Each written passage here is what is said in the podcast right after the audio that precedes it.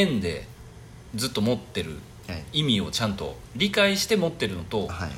分からずとりあえず円しか知らないから持ってるっていうところがまず良くないっていうところが一つ目じゃないですか、はいはい、固定概念をやっぱこう僕らどんどんね業界に向けて壊していかないといけないんで、うん、副業リビオシチャンネル。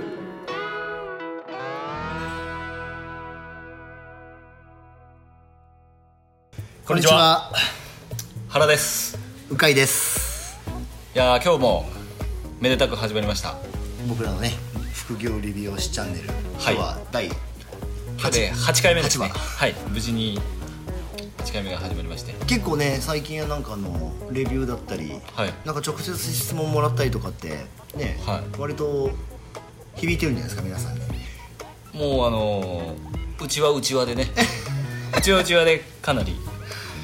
聞いてますっていう。そうですよね。いやもう本当なんかやらせじゃないかなと思って、はい、聞いてますけど。で毎回僕らのこのポッドキャストを、はい、ね、いろんなところで撮ってますけど、はい、あれ今回僕らどこにいましたっけ？今フィリピンで収録してます。そう今回フィリピンでねちょっと収録をしてるんですけども、はい、まあねそもそもまあ、うん、フィリピン僕ら言うてね、はい、2回目なんですね。はい、まあ去年の12月、はいはいはい、人生初のフィリピンで、はい、いろんな意味で価値観を壊していただいて、はい、で、まあ、今回我々の師匠、はいはい、まあ、鈴木さんをね、はい、を巻き込んで鈴木塾のおなじみの鈴木さんをね脱職人経営で本も出されてる方なんですけど、そうそうちょっと巻き込んで、はい、まあ、急遽フィリピンへ行くぞと。そうですね、一応、まあ、その脱職人した後の、まあ、人生とかお金の勉強をしに今フィリピンに来てるんですよね。まあ、副業理美容師チャンネルとこう関係あるのかっていう感じはするんですけど、まあ、実際ものすごくそうですね、はい、関係があって、はい、まあ、それのために僕たち今来てるんですよね。はいはいはい、まあまあまあ去年まあね僕らちょっとまあフィリピン、はい、ちょっと舐めてましたからね。舐めてましたね。やっぱりはいはい、フィリピンといえば、はいはい、まあ多分このねリスナーさんも思うと思うんですけど、多分まあフィリピンパブのイメージしかない。そうですね。あとはまあ危ないとか汚いとか、まあいろいろあると思うんですけど、はい、いやもうね全然本当に街はすごく進化してまして、はい、本当日本はもう僕たちが行った感覚だとやっぱりもう抜かれるなっていうのが、そうですね、正直行って危機感みたいなのを逆に、そうですね、もうこの半年経って行ってさらに加速しました。そうですねやっぱ空港とかもすごくね、はい、大きいし綺麗だし、はい、でまあ、その地理的にどこの国にも行きやすいですし、やっぱ英語が公用語っていうところが一番、ねねね、世界中でフィリピンの方が働かれてるので、まあ、本当にこのまま日本語しか喋れない僕たちどうなるんだっていう危機感をすごく煽られる国、はい、まあ、いい意味で本当刺激的になりましたし、はい、まあ、日本帰ってもっと頑張ろうとか、そうですね、はい、頑張ってじゃあどうするのっていうところを考える、はい、で前回行った時になって、まあ、その同じ気持ちに皆さん鈴木塾の、まあ、鈴木先生も一緒にちょっとなっていただきたくて、まあ、来てで、まあ、もう先に帰られてるんです。あ、そうですね、まあ、一応まあツアーのね1週間の予定の中で、まあ、マニラ組とセブ島まで行く組っていうところで、はい、まあ、実際僕らフィリピンって言ってもこれ今収録してるところはセブ島なんで、セブ島ですね、はい、もう大渋滞の中来ましたから、はい、セブ島に来てまあちょっとね、はい、まあ、一応金融のセミナーも受けたりとか、あ、そうですね、まあ、インスタグラムとか見ていただければ、そうですね、証拠はちゃんと勉強声を大にして言いたいんですよね。そうですね、まあ、これもう仕事してるんですよ。そう実際仕事なんで、はい、そうで、まあまあまあ、まあ、フィリピンがどうっていうよりも、まあね、なぜまあ僕たちがこれをこう、はい、まあ、皆さんに、まあ、鈴木さんにも含めてですけど、はい、まあ、フィリピンっていう部分をまあ知ってほしいって、まあ、吠えたのかっていうところをちょっと紐解きましょうか。なぜ鵜飼が吠えたのかということですね、はい、ちょっと紐解いていただいてもいいですか。いやいや、まあまあそもそもですよ、はい、まあ、我々、まあ、サロン経営として、はい、まあまあ、利益をね残すためにもちろんですね日々いろんな取り組みをしてますよね、はいはいはい、でまあ、それでまあこうサロンのことをまあいろいろね、はい、学ばれて、うん、いろんな手こ入れをして、まあ、はい、いろんな利益を上げていくっていうところをまあどんどん目指している、はいはい、まあ、目指すことはいいと思うんですけど、そうですね、はい、じゃあ溜まった利益、はい、どうするのっていう、うん、そうですね、これにこう明確に答えられる人がいないっていう、はいはい、それをまあすごい僕は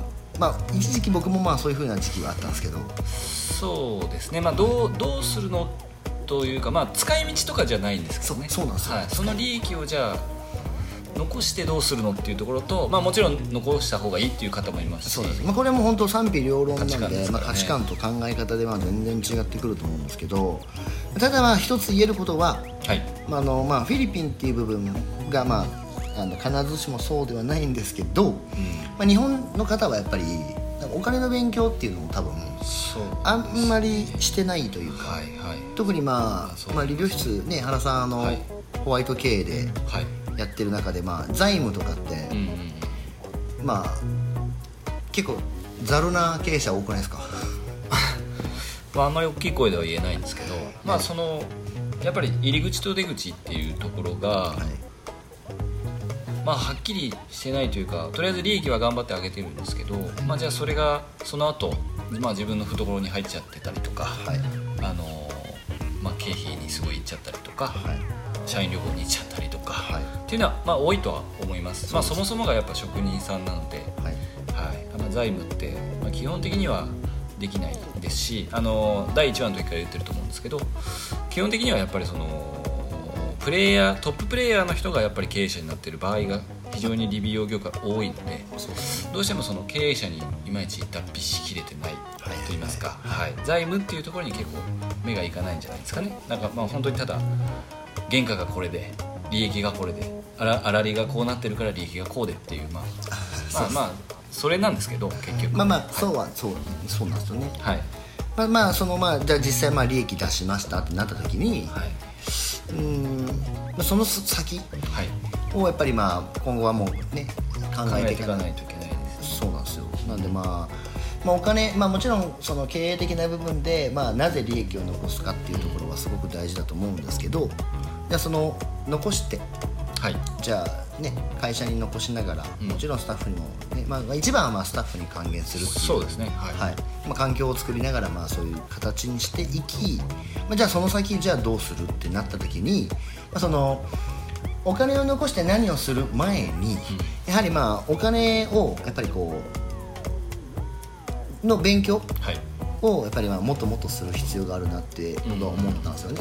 それをまあグループで話してた時に、まあフィリピンに行った時に、まあもともとね、まあ僕のその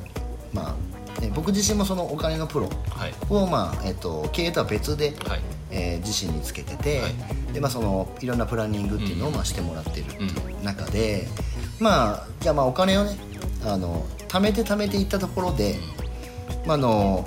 円で、はい、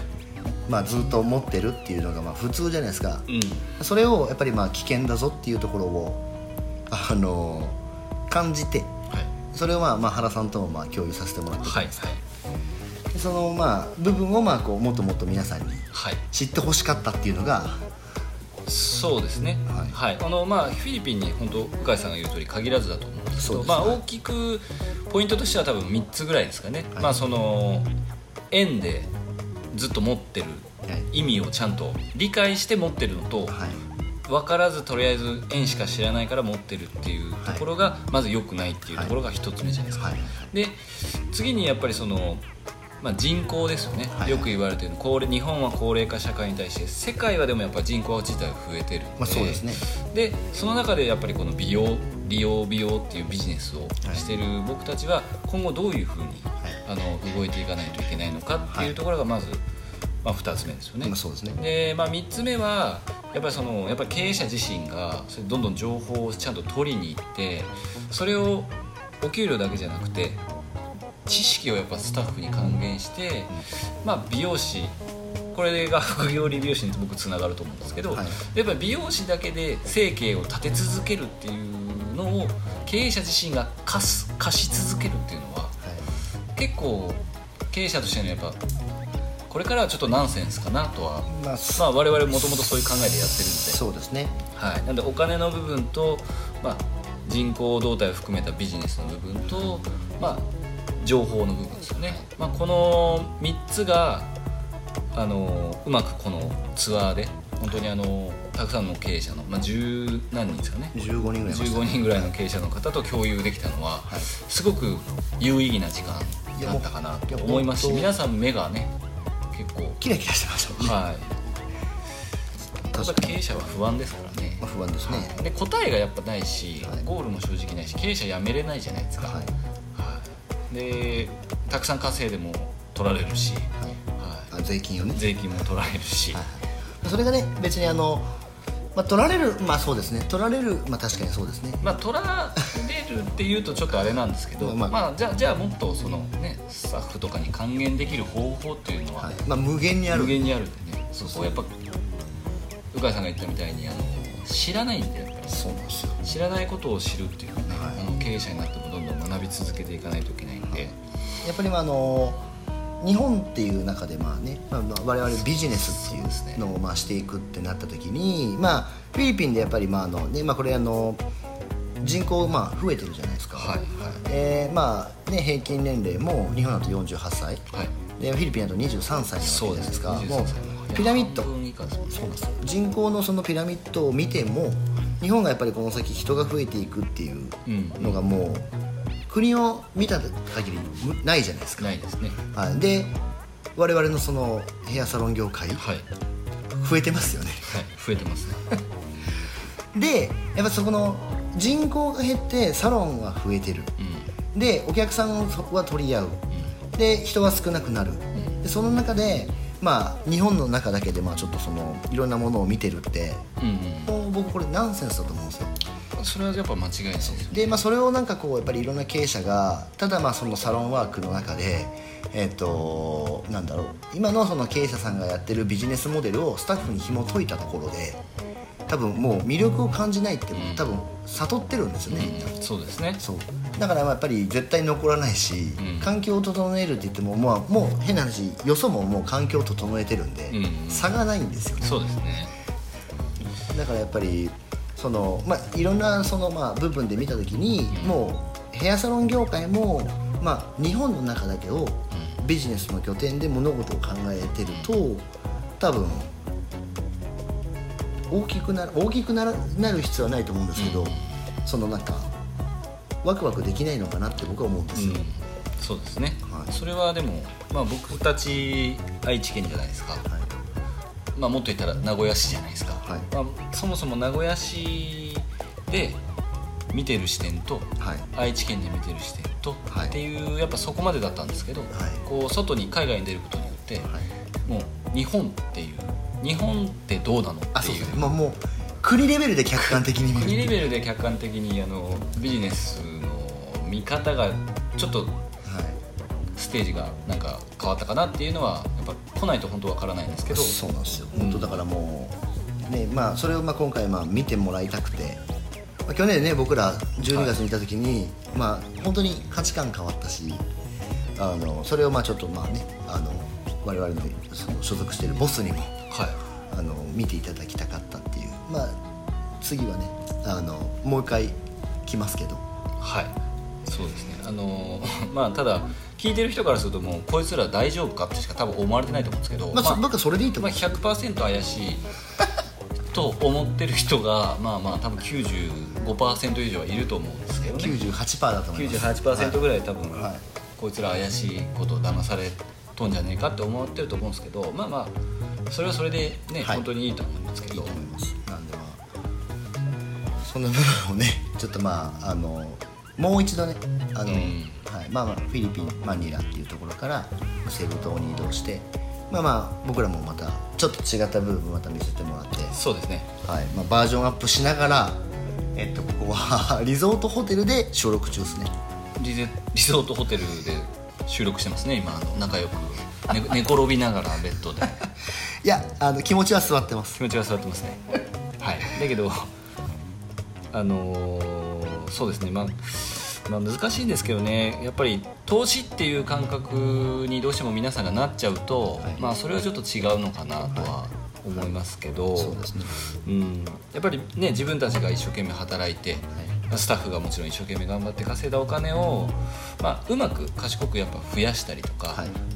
運用するっていう観点からすると、日本ではやっぱりそれが結構タブーっていうか、運用とか投資っていうのってなんか怪しいとか、はい、良くないことをしているっていう、まあ、基本的にこうお金を稼ぐっていうことも悪い、たくさん稼いでるとなんかやばいことやってんじゃないかっていう観点に日本はなりがちなんですけど、はいはいはい、そんなことしてるの多分日本だけなんですよね。そういう考えを持ってるの日本だけなんですよね、はい、本当に結局だからね、やっぱ稼いだお金をうまく賢く増やすっていうのはもう世界では本当スタンダードなので、まあそれ間違いないですね。はい、だから美容師さんもハサミ1本だけで稼いどくのが確かにかっこいいとは思いますけど、全員ができるかっていうと、まあなかなか難しいですね。全員できないので、はい、やっぱり年齢もありますし、はい、まあ、体のコンディションとかももちろんあると思いますので、全員が全員ね同じように60歳までフルで働けるかっていうと、やっぱりその可能性の方がやっぱ低いと思うので、やっぱこう稼げるうちにしっかり稼いで、はい、でそのお金で、まあ、賢く、まあ、増やせるというか、まあ、うまく運用できるような策を、まあ、これからは考えていかないと、日本という国、まあ、円という価値自体がどんどん下がっていくので、はい、今例えば100万円持っててももうね、いわゆる新紙幣が出るあたりぐらいからは景気がだだ下がるというリーマンショックと同じことが起きるんじゃないかと言われているので、まあ、そうするともともとね、僕たちが小さい時に買ってた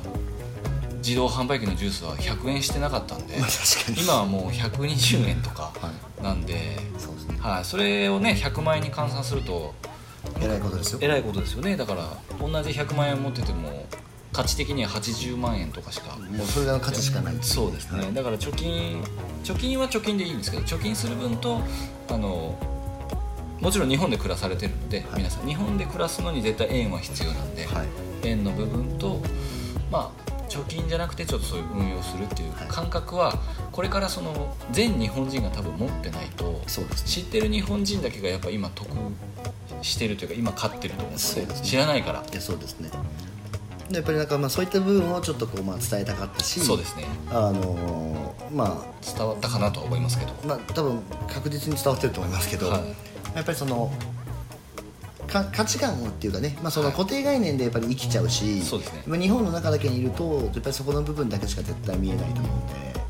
なんでまあね、このツアーもまた企画したいなと思うし、はい、そうですね、まあ、一応ね、もうあと 2,3 回やったら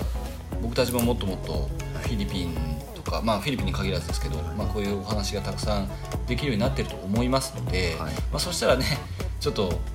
問答を広げて本当ツアーみたいにできてもまあ面白いかなとは思いますね。まあ、もちろん審査は厳しいです我々の審査はそうですね、そうですね、はい、でもまあちょっとね、まあそのマニラからセブンに移動して、はい、まあまああとまあ明日ね1日、はい、2日、うん、ありますけど、まあでもね、まあ、今日もまだそうですね、3名、はいはい、関係者の方一緒に、まあ、いて、まあまあみんなねいい顔して、はい、価値観ぶっ壊れたんで、そうですね、はい、まあ、だからまあ副業、まあ、チャンネルに、まあ、結局まあ最後はつながってくると思うんですけど、いやもうつながってますよ。そうそう、だからまあ